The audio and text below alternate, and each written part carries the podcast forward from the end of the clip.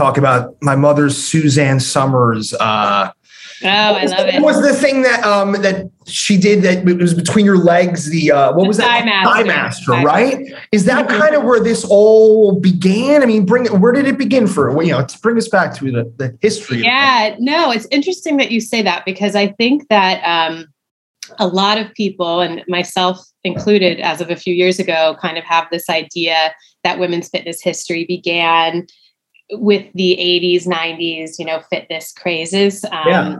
from Jane Fonda to Suzanne Somers. Um, but part of why I wanted to write the book was because I discovered and I kind of just stumbled on this longer, richer history that really goes back. I mean, you know, you could trace it back to like the beginning of time, but Yeah. for purposes of my book, um, to the 1950s, which is when um, the kind of contemporary fitness industry began. Um, so there are many, many fitness pioneers who paved the way, for better or worse, for Suzanne Somers, and um, and I kind of tell you know the rest of the story, so to speak, in my book. And you say so. You're saying starting in the 1950s is when exercising became what more popular in the mainstream culture. I mean, what was it really before then? Just smoking Sure. cigarettes and doing laps in the pool. yeah, if you were lucky. I mean, so um, so basically, you know, before the 1950s, and that's my my research really began in full in the 50s. But um, there were there were periods in American history when women were more active, were encouraged to, you know, to to exercise in a pretty gentle way. But um, but in the 1950s, so this was the post World War II era when there were really strict um, gender norms enforced. You know, after after the war, when so many women had gone to work, there was this sort of fear that women had been masculinized and there was no going back. And so, as the troops returned home, you know, it was kind of like um, the country just needed this reassurance that men were still men and women were still women, whatever that meant, and that the proper social order was still in place. So, what that meant in the context of the story I'm telling is that um, women were really discouraged from being strong, you know, from cultivating muscle, from having visible muscle, from sweating that was considered unladylike. There were all sorts of um, myths about what would happen if you if you really pushed yourself from you know your uterus falling out and not being able to have babies to uh, like turning into a man in the sense that you would grow hair in unwanted places and get big legs If they only knew what was coming. I know. Yeah, yeah. And uh and so um so that was a really for me that was such an interesting place to start because it's so, you know, it's not that long ago and um it's just so much has changed since then in a relatively short period of time. So it was in the 1950s when um women were kind of moving less than ever before and actually so were men it was as as more uh, Americans had access to kind of modern conveniences. Um, I mean, everything from you know cars to appliances that only required the press of a fit of a button. Mhm. Um, suddenly, there was a concern for like for our collective health. Um, also, from a medical history perspective, a lot of the diseases of the first half of the 20th century, like the infectious diseases, were starting to be cured with vaccines and medication. But now there were there was a rise in disease born out of abundance, you know, and there was this cardiac crisis that was especially affecting men. Anyway, against this backdrop, um, there were a few really forward-thinking pioneers who started to become really outspoken evangelists for exercise. Um, I, I want to. St- I just want to stop you real there Yeah. uh, quickly. So I want to kind of go back to that whole World War II, 1940s, and there was a name for the propaganda that America was using at the time. But you can picture those old posters of the women with the you know the bicep, yeah, the ro- right, and like, like the- yeah, the you can do greasy it. tool in their hand. And for people who don't know, you know, women were bring, being brought into factories during World War II to produce munitions, you know, bullets and rockets and things Yeah, like that. absolutely. And then yeah, so that I, I didn't, I never correlated. And once that war ended, um, and these men were coming home, yeah, interesting. Because for years, women were pushed into the forefront of being mm-hmm. like men. Um, mm-hmm. And then, so then the mm-hmm. current came back, and that's where you kind of picked it up. Okay. Yeah. Exactly. Exactly. Um, yeah. And like so many women, you know, went to work during that period and really found that they found that they enjoyed working. Um, but then were kind of told both explicitly and and and not so much to, that they needed to leave their jobs you know to make room for men and to be at home mm-hmm. um, being a homemaker so um, yeah, and the baby was, boom began. Exactly, exactly. Um, so so yeah, it was in that period that a number of pioneers, and I focus in particular on a woman named Bonnie Prudden, um, began kind of uh, pitching exercise as the antidote to what they called the modern way of life, you know, which was something the, the way of life that has only intensified since then, but a more sedentary, um, comfortable way of life. Mm-hmm. And um, and at first, you know, for women, uh, it, it was a real uphill battle, and it would be another. It wasn't until the late 1960s that actually there was medical consensus on whether exercise was even good for you. Um, because and that that goes for men as well there was a lot of there was much more fear around overexertion than underexertion but um, that began to change in the late 1960s and that was when the country's real fitness boom kind of got started. So so okay, well now this is new to me. Was there an actual like pinpoint of a fitness boom where it kind of began? You know i mean you can look at other booms like the comedy boom. Um, there was a fitness boom okay. How did that even start? Was there a certain person? I mean i think if if if one had to pinpoint it on one person uh, yeah there was a guy uh, dr kenneth cooper mm-hmm. and he had been um, i believe he was surgeon general of the air force he was a, a military physician and he wrote a book in 1968 called Aerobics. And okay. he kind of coined the term. Like the word aerobic had been around, but no, it wasn't part of the vernacular, and it certainly wasn't used the way that we think of it today. But he he had done a lot of research with astronauts and and airmen and pilots, and um, had basically shown that contrary to some of those fears that I mentioned, you know what cardio aerobic exercise that strategically stresses the heart okay. and the pulmonary system is actually really beneficial for health. And so he wrote this book. It became a just like gigantic bestseller. Um, and it inspired men to start exercising but it also it, it, it, directly you know addressed the fact that this was safe and good for women too.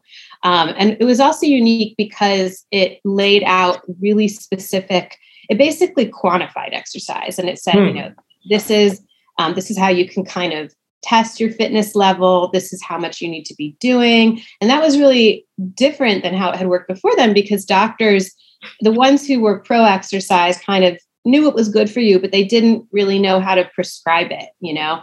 And so with this like slim, really specific manual in hand, you know, people yeah, started literally, yeah. Yeah. Yeah. They started moving. And um, it was around that time, um, especially when you look at women's history, that the dance aerobics boom began, you know, or when it sort of first got its start, when running in particular uh, really took off. Dr. Cooper, running was kind of his primary, you know, form of uh, most recommended form of. That was his cardio. That was yeah. Yeah. And so, um, yeah, so that's and then it kind of just it just took off and off from there.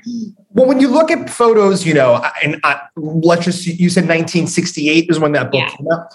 I mean, when you mm-hmm. look at photos from 1968 prior, it's rare that I mean, it's rare that you see obese and fat people, right?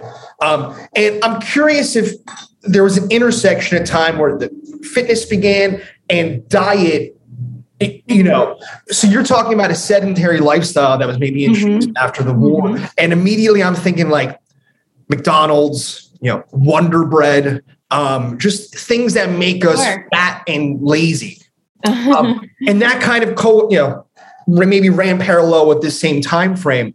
In that book, or at that time, was mm-hmm. diet even being discussed at all, or was it purely just exercise is how you would lose weight? I mean, was there any it, correlation? Yeah, it was, and it's interesting too because before around you know the late '60s, that was another thing. There wasn't even consensus on whether exercise could make you lose weight, and so it was purely diet, really. Um, I mean, you know, with again, certain doctors sort of being ahead of their time with recommending exercise. Um, you're right. The 50s is known as the golden age of food processing. It's when so many fast food chains um, were founded, and and when, uh, uh, yeah, the the the all of them. well, yeah, yeah, for the most part, and and food really, you know, um, moved from food production largely moved from the, the farm to the factory. I mean, that was happening in, during World War II and before that as well. But that's when it really exploded. Yeah. Um, starting in that decade. And so, um, yeah, and I should say, I mean, my research, because this topic of diet and fitness and health is so vast, I kind yes, of had um, I really focused in on the fitness element of it. Yeah. But, um, but yeah, I mean, um, it's just interesting to talk about because again, you know, how quickly that changed that diet and how quickly people became fat. Um, I mean, people just to, it's, you know, it was, I think, 1952 that um, the government declared obesity a, a, national health crisis. And I'm very, you know, I, um, I don't like to use that word. That's not the sort of preferred word um, among among uh, body positivity activists. But but I think there is sort of a false perception that it's a brand, you know, a relatively new issue, mm-hmm. something that the country was um, thinking about for has been thinking about for a long time. Mm-hmm. Um, but you know, I mean, something I talk about in my book um, is that because uh, and and this can even be traced in some ways to the book aerobics and what began uh, in the late 60s and early 70s you know because exercise and fitness has often been kind of positioned as this lifestyle, you know, like an all consuming lifestyle that, you know, you have to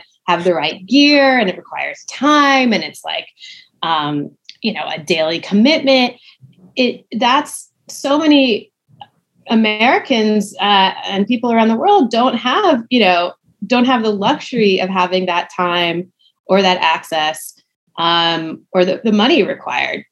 And so people just do nothing, you know, which is, I, I really, um, I have a lot of compassion for, you know, for people who find themselves in that situation. And so I think it's like a very American idea that like that kind of Puritan work ethic of go big or go home. And so, mm-hmm. but I think, um, you know, I, when I talk about kind of how we can maybe uh, increase the movement level of people in this country. I think part of it is is maybe advocating for a, a kinder, gentler approach. That's just even if it's just going for a twenty minute walk a day, mm-hmm. it's better than doing nothing. Mm-hmm. So this book comes out aerobics in 1968, and now it's kind of in the public consciousness. Mm-hmm. Where did your research bring you to? So bring us through, you know, now we're into the 70s, and I'm assuming, you know, sure. actresses and things like that are kind of coming into the public eye maybe at that point. Absolutely. Yeah, yeah. Um, yeah, Farrah Fawcett was like the real poster child of the kind of sporty, fit lifestyle, um, especially by the late 70s. You know, she was she was like the country's it girl. What was her first big movie? I, am not. I can't. Oh, she was. She starred in uh, Charlie's Angels. That's that what it was. Yeah, it was a TV big, show. Yep, yep, yep. Yeah, claim yeah. to fame. Um, in like 1978, she's on the cover of People. Uh, you know, I think the it was for running, and the headline was something like "Jogging, everyone's doing it." Yeah, know, yeah, yeah. Um, but um, yeah, the 70s saw the explosion of running. Um, people just like average adults, very few average adults really jogged for fun before yeah. the 1970s. And if anything, if you were like jogging down the street, um, especially as a woman, before then, you, people were like, kind of like, what's wrong with you, you know? Um, and but in the 70s, it really became um, like a trend, you know, and um, and so um, there was also like during that time, you know, this idea that it that it uh, people treated running as a transcendental experience, which kind of fit with the ethos of that era. Interesting. Um, and for women, um, there were, I mean, it, it's amazing again how recent this is, but until like, you know, the early 1970s, many athletic officials believed that it was it was actually dangerous for a woman to run more than two miles at a time. So women were banned from many, most really, road races. Mm. Uh, and in my book, I talk about a few of the running pioneers, like Kathrine Switzer, who was the first woman to run the Boston Marathon with a number in 1967.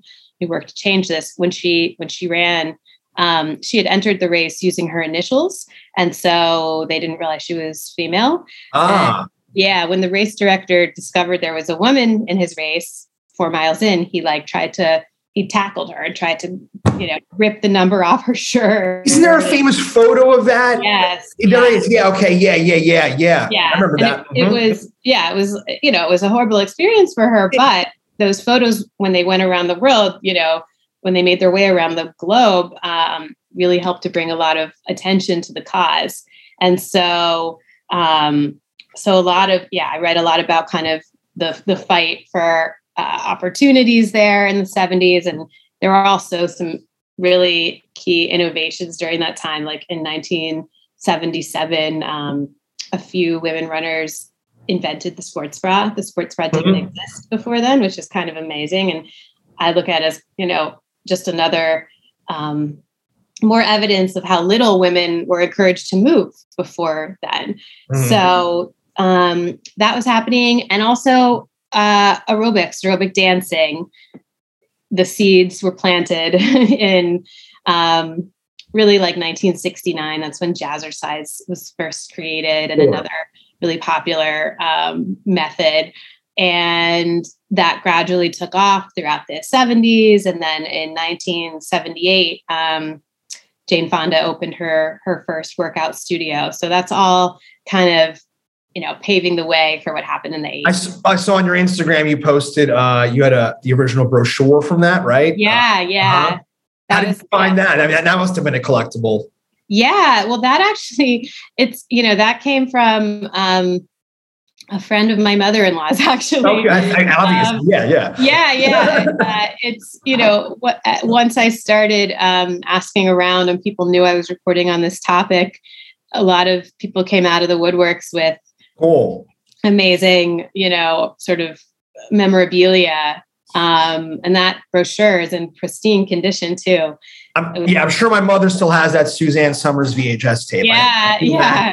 I'd have to imagine. So I, I, I a couple. Of, Mm-hmm. In in the seventies, are commercial gyms even a thing? I mean, is there are, are gyms around? You know, are there places where people can go in and lift weights? I mean, this is how naive I feel about this timeline and the structure. I mean, it, was that right? No, you're not naive. Uh, most people don't know. Yeah, it, yeah, yeah. So there were gyms. I mean, gyms for much of the 20th century had this sort of reputation of being these kind of seedy, like yeah. underground type places. Um, there were a lot of like there was a lot of stigma against men who pumped iron as well.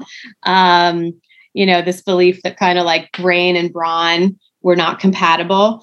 Um, and so, um, but they're starting in about the 50s, I think. Um, you know, there were a few like fitness entrepreneurs who started to introduce more of this idea of the, the luxury gym that was mm-hmm. kind of the predecessor of what we see today. Mm-hmm. Um, but in general, what what was really significant in the 70s was that, um, well, for one, as the fitness boom swept the country, more uh, multi-purpose gyms and health clubs started to open up. You know, these like multiplexes with racquetball courts and machines. Okay, and yeah. And then also in about the mid the mid 70s, starting then, gyms started to become co-ed for the first time. Okay. Um, before then, they were they weren't. There were, I mean, there were some gyms where women were allowed to like you know, enter, but there would be special ladies' days. So it wasn't, mm. they would never be working out at the same time as men. Um, yeah. So gyms became co-ed because there was more of a demand. They they they became these sprawling um, like social hubs, and that's also kind of when the idea of like the gym as this sexy, you know, single scene got its start. Um, which really intensified heading into the 80s. But also, it was before really like the late 70s women really didn't lift weights. Um, so if a woman was going to go to one of these gyms, it was more to, you know, use machines, jog, swim. Um, and then that really began to change also in the late 70s, heading into the 80s. So Jane Fonda opens up this beautiful place, and I'm assuming in Los Angeles in Beverly Hills. Yeah. And it was, it was cool. yeah. But it was it was also kind of bare bones. It was like she really, you know, Jane Fonda was really um, at that time she was married to Tom Hayden, the political activist. Okay, yeah. Uh, and was like she she like famously slept on a mattress on the floor. And so she wanted this to be the studio was opened exclusively to fund Tom Hayden's political PAC. Oh wow! Uh, yeah, and help get him elected to the California State Assembly. Okay, every single dollar she made was funneled into that. And so, yeah, I mean, it was in Beverly Hills, but she also she it was pretty no frills. Sure. So if she opens this up, and maybe this kind of opens up more public consciousness of what is going to happen, maybe coming into the 80s. So was there a specific woman or a specific person who kind of took the reins and did it really kind of blast open into the next decade? Yes. I mean, you know, there was, it was this collective um, build kind of yeah. but but jane fonda really tipped it over the edge so she opened her studio and it was very popular from the beginning i mean it was really uh, like as it probably would be today too you know she was this major major celebrity and she yeah. was teaching classes and it, for her like you know people yeah. wanted to check it out totally. and um and and she was also i think 43 when she opened it so it it you know was that was something new that a woman could be in her 40s and you know um, still be considered beautiful mm-hmm. and working out in a leotard um, and then um, so the the studio led to a book deal um, which you know the book her first jane fonda workout book similar story became a huge bestseller um, and it, it, yeah, it was like on the top of the New York Times bestseller list mm-hmm. for many, many weeks. And then that led to uh, her workout video, which was created at a time when like not that many people even owned VCRs. Sure. Like, this is the early to mid 80s. This was 82. Yeah. Yeah. Okay. So she was approached by this guy who was a, a young home video, you know, entrepreneur, kind of visionary. But um, he, like, when he first approached her, no, she said she had never purchased a video. Like, no one she knew had ever purchased a VHS tape. She's like, "Why?" talking to someone about an NFT right now. Like, what? Yeah, exactly. Like, what? Yeah. She was she was already releasing a, a, you know a record to go along with her book. She's like, why do I need more than that? Yeah. And he eventually convinced her and um, the video is actually credited with helping to launch the entire home video industry because oh, wow. yeah like before then people people didn't really get like why you would need to or want to watch a movie so many times that you had to own it you know? It's so different from today. Um, but with a workout video if you wanted to see you know results you needed to do it regularly. Yeah, yeah, so yeah her video became like for a while it was the best selling home video of all time it sold 17 million copies and that just it also expanded access to um, women all over the world you know who could afford uh, the tape and, and a vcr and then there were between that and Jazzercise, which by the early 80s was like the country's second biggest franchise behind Domino's Pizza, wow. um, which is funny. Yeah. Um, it, it just there you know it then inspired women not only to want to work out but also to want to teach and it it grew and grew from there. It also launched the um, fitness home video industry, which it's like I mean that's just an amazing archive of material. By by the end of the 80s, there were like 500 fitness videos being produced every year. And now this is where it comes into my head because I, uh-huh. I for for sake of conversation, I was born in 1987, but okay. I remember I you know some of my earliest memories are like seeing this thing in my mother's closet, and it was like this mm-hmm. weird looking thing. And as like a four year old, you're like, yeah, you're doing all the weird right. stuff. Right. And I remember she had all the videos, she did all the things. And as a kid, you know, you're not thinking about this kind of stuff. But as I got older, and you look back on that, and I would think to myself, you know, it, that took a lot of dedication to do. It took a mm-hmm. lot of, you know, determination, just like willpower, because, like you said, this was at home fitness. You're not mm-hmm. going to the gym. You're not, be, no one's spotting you. No one's like right. in your ear being like, good job. Right, um, right. So, yeah, it took a certain kind of person to even want to do that on their own. Yeah, yeah.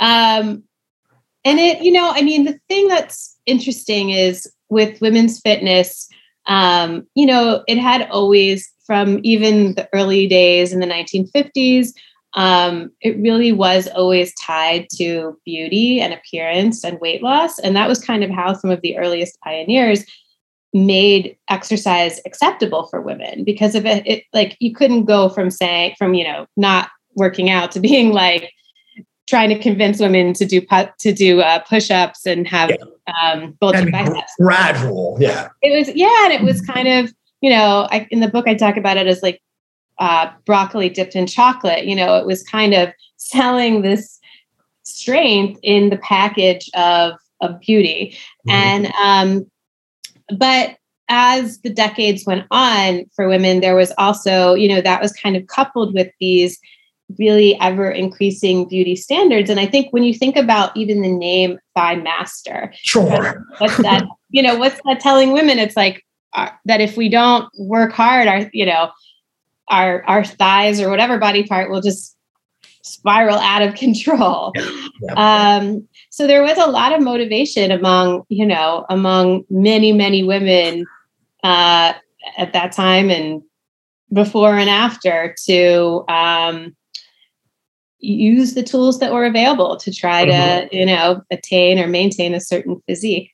Mm-hmm. So now that this brings us to the 80s, and I'm assuming the you know the 90s too. I'm not sure. Did, were there mm-hmm. any significant changes in the next decade um, with the in regards to women's fitness? Um, yeah. So the late 80s into the 90s was really the era of like uh, I, I, interviewed the star of the Buns of Steel series, um, Tammy I, I, don't know that one. oh yeah, oh yeah. It Buns of Steel, and then it there were like Abs of Steel. Oh, oh okay, yeah.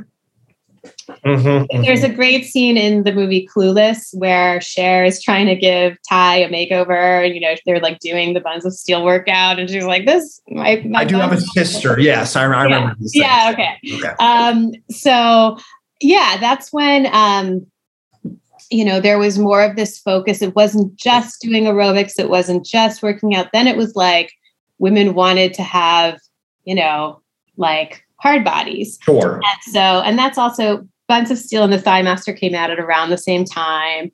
Um, there was more of a trend toward that kind of uh, strength training or building muscle, but you know, with the goal of kind of being as sleek and yeah compact as possible. Um, and then what started to happen was um, in the as the eight, as the 90s continued, a lot of women were really getting burnt out, you know, uh, from you know often well-meaning fitness gurus who stressed that it did have to be this kind of everyday commitment also, mm-hmm. a lot of the early aerobics instructors weren't, you know, that well trained. And so there were injuries. And and you know, also by the 90s, a lot of the women who had started working out in the 70s or 80s were were really reaching middle age. Mm-hmm. And so the 90s was when we saw the, the boom in in yoga.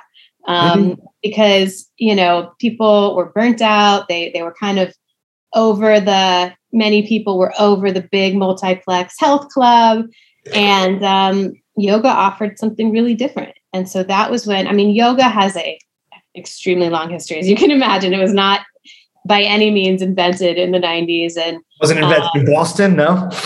What's that? That it wasn't invented in Boston. No, no. I, I mean, shocking. I know, but um, but uh, but that was when it went. You know, there was a point in the 70s where it was really, really popular, and there's this great Time article where they declare yoga as being as as American as apple pie.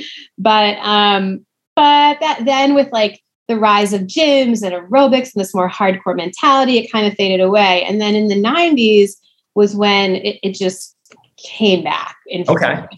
And uh, it was really helped by these huge celebrities who got into it, like Madonna, um, these supermodels. And it was just, you know, it was like the, it was the workout du jour.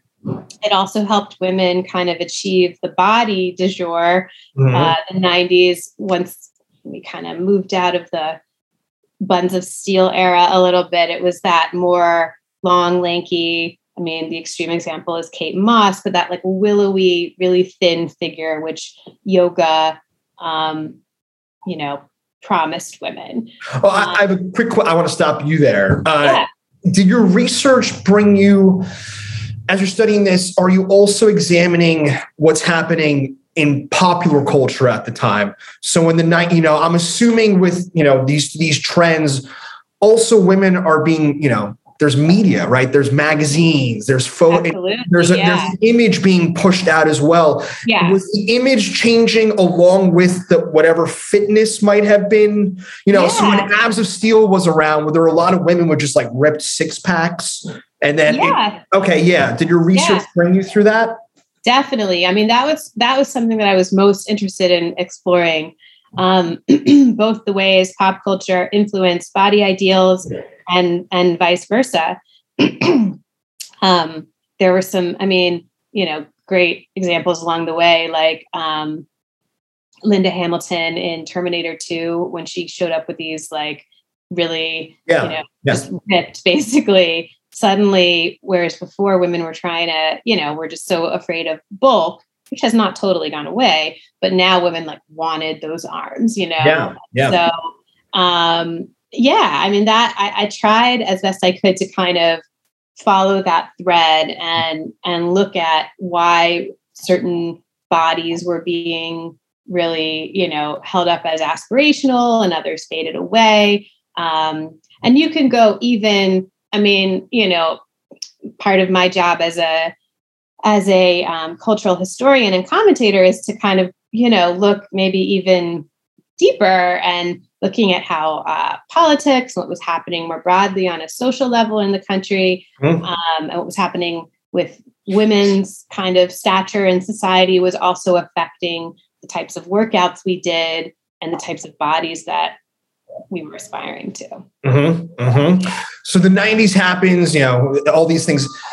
I kind of want to get, and if, if, we're skipping over something, let me know, but only sure. because now, because nowadays, you know, body image is just you know it's shoved in your face i mean all day right? All day. Mm-hmm, mm-hmm. constantly. And and I, I can only speak as a male right? Yeah. But I started taking my fitness pretty seriously about five years ago. I kind of grew up as like a, you know, just a normal chubby kid, you know, but I contribute that more to my diet growing up as opposed okay. to I was always an active person, but yeah, you know, my mother would buy Oreos and soda, and if right. you eat that, you'll get, you know, you won't be skinny. Um, that being that being said, as I got older, I started looking at body positivity in a positive way. So I mm-hmm. it was a goal to achieve as opposed to being a negative feeling where I felt I'm not good enough. Right, a um, punishment. Yeah. Mm-hmm. Exactly, exactly. I'm sure you uh, will. Do you talk about social media in the book? Does it get that far into how that affects, especially women nowadays? I mean, you know, I can yeah. a couple of people in my life who are deeply affected by that kind of stuff. Right. Yeah, it does. And I mean, to be honest, I wish I, I, if I had like a hundred more pages in the book, I could next book. Yeah, yeah. Um, you know, I I will say, um, and this is partly because um, the book, in many ways, is a celebration of you know um, women's strength and these pioneers and how far we've come. So while I talk a little bit about the negative, the I mean the like vast sort of um, abyss that social media can be when it comes wow. to toxic body ideals. I also focus on some of the more positive aspects yeah. of social media has brought us, um, which is just so much more representation and diversity in terms of bodies and fitness than we've really ever seen. Mm-hmm. And so, you know, um, I interview and I profile the yoga guru, um, Jessamyn Stanley, in the book. And she, I don't know, are, are you familiar with Jessamyn? No, I mean, I've been practicing yoga for 10 years now, but no, the names escape me. I kind of, I'm not sure. in. Oh, yeah, yeah, yeah. Yeah.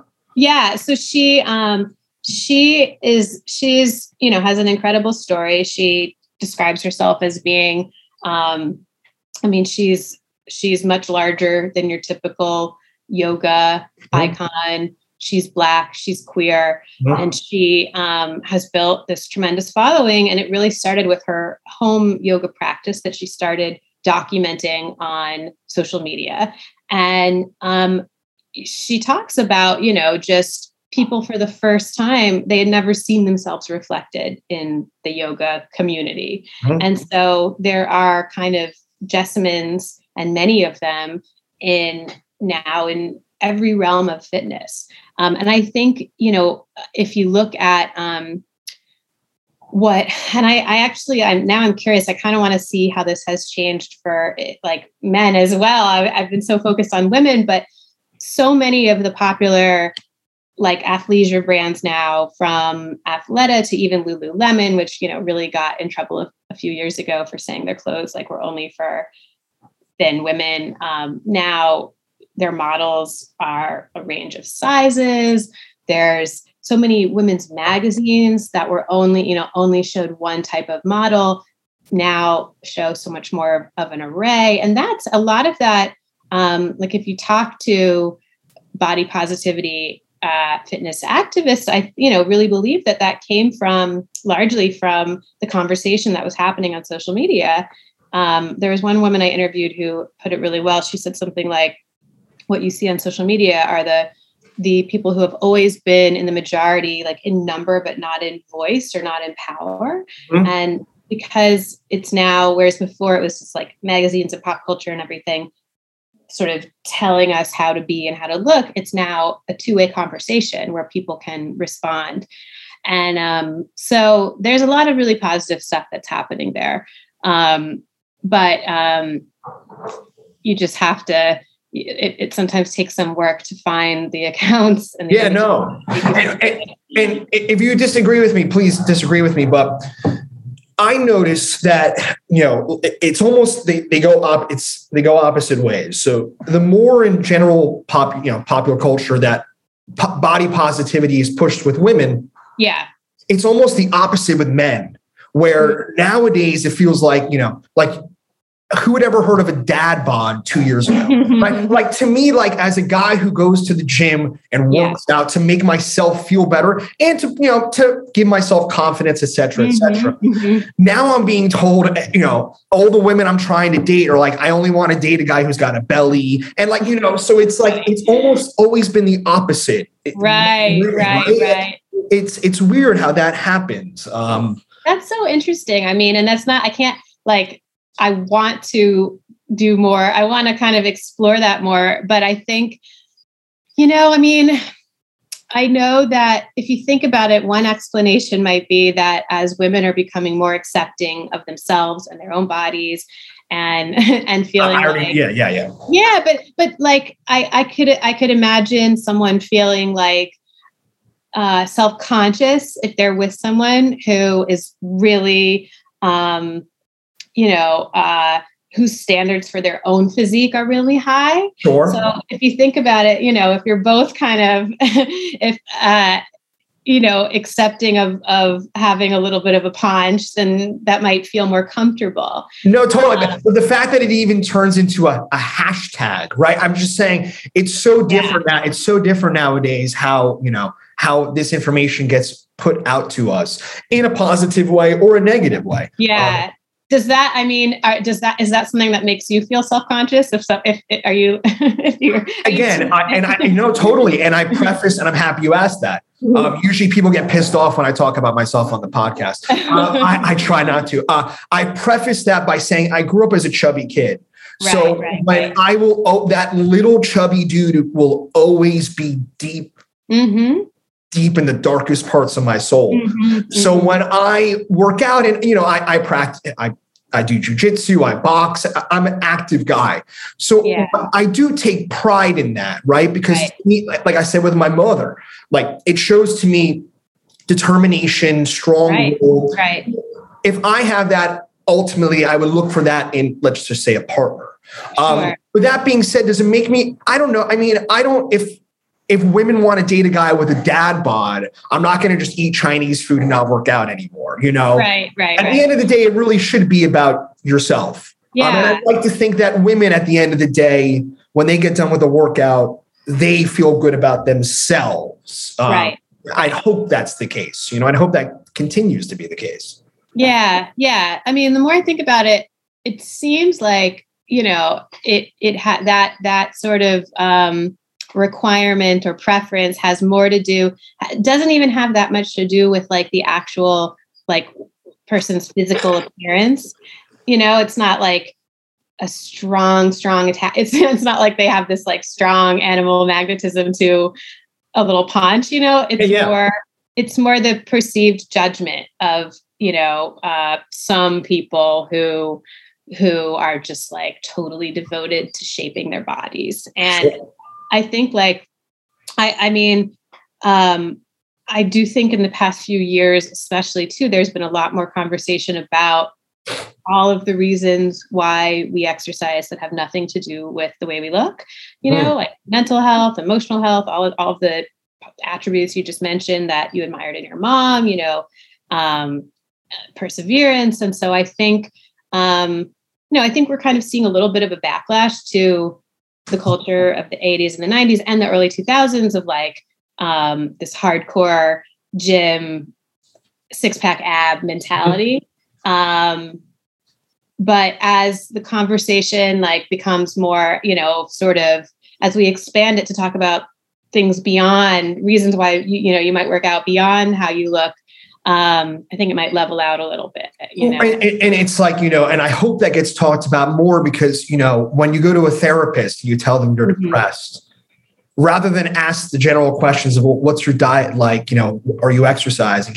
Here's a pill.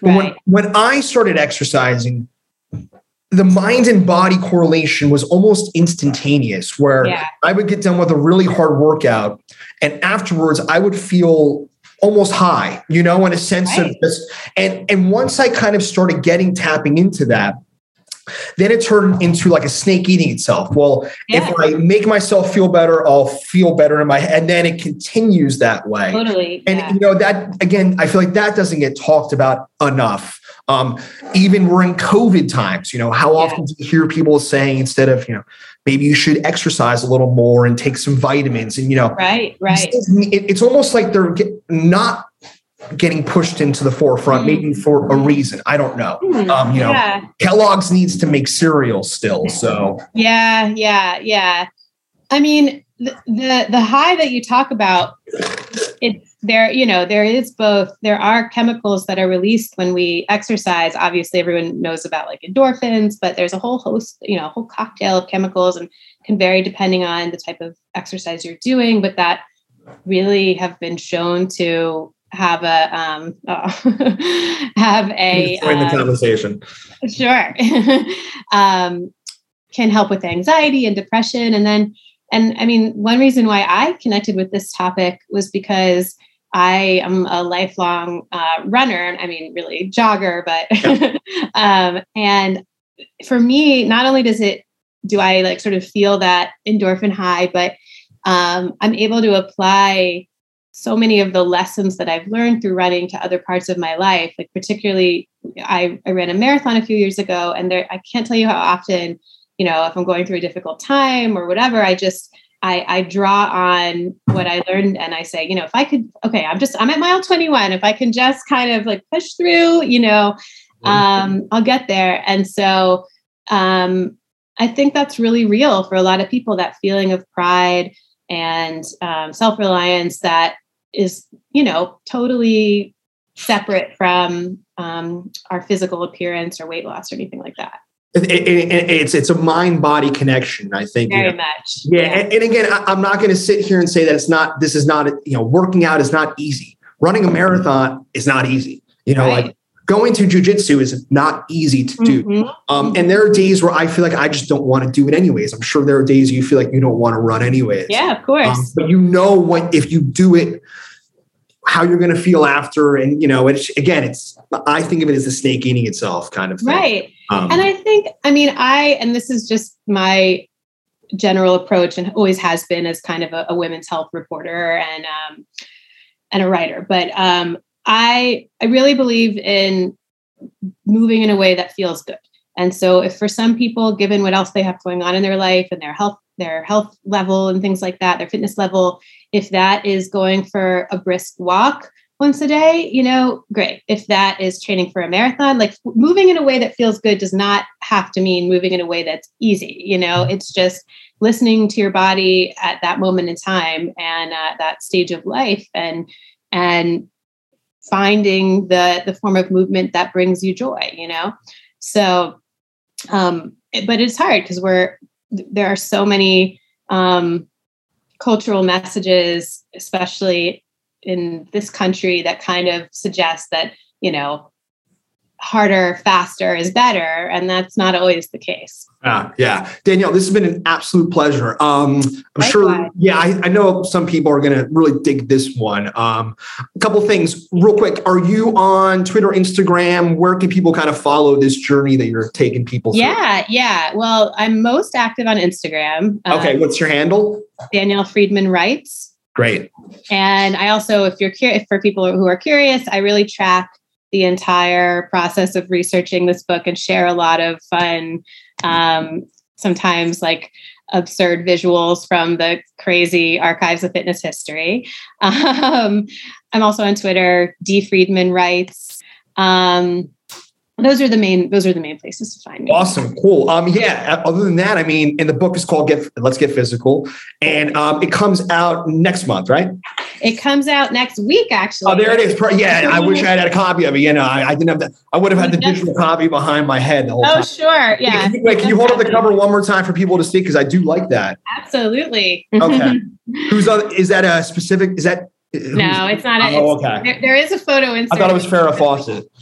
It, it could be. She's sort of meant to be. Uh, she can be whoever whoever readers want her to be. I love it. But um, yeah, it comes out next Tuesday, January fourth. So, are you um, excited? Um, very excited. Avail- available for pre-order now, and um, yeah, yeah. Thank you so much for having me on this. Oh, this is a blast. Yeah, totally. Yeah, most definitely. Awesome. Thank you so Thank much. Thank you so much, Danielle. We'll talk soon. All right. Take care. Bye-bye. Bye.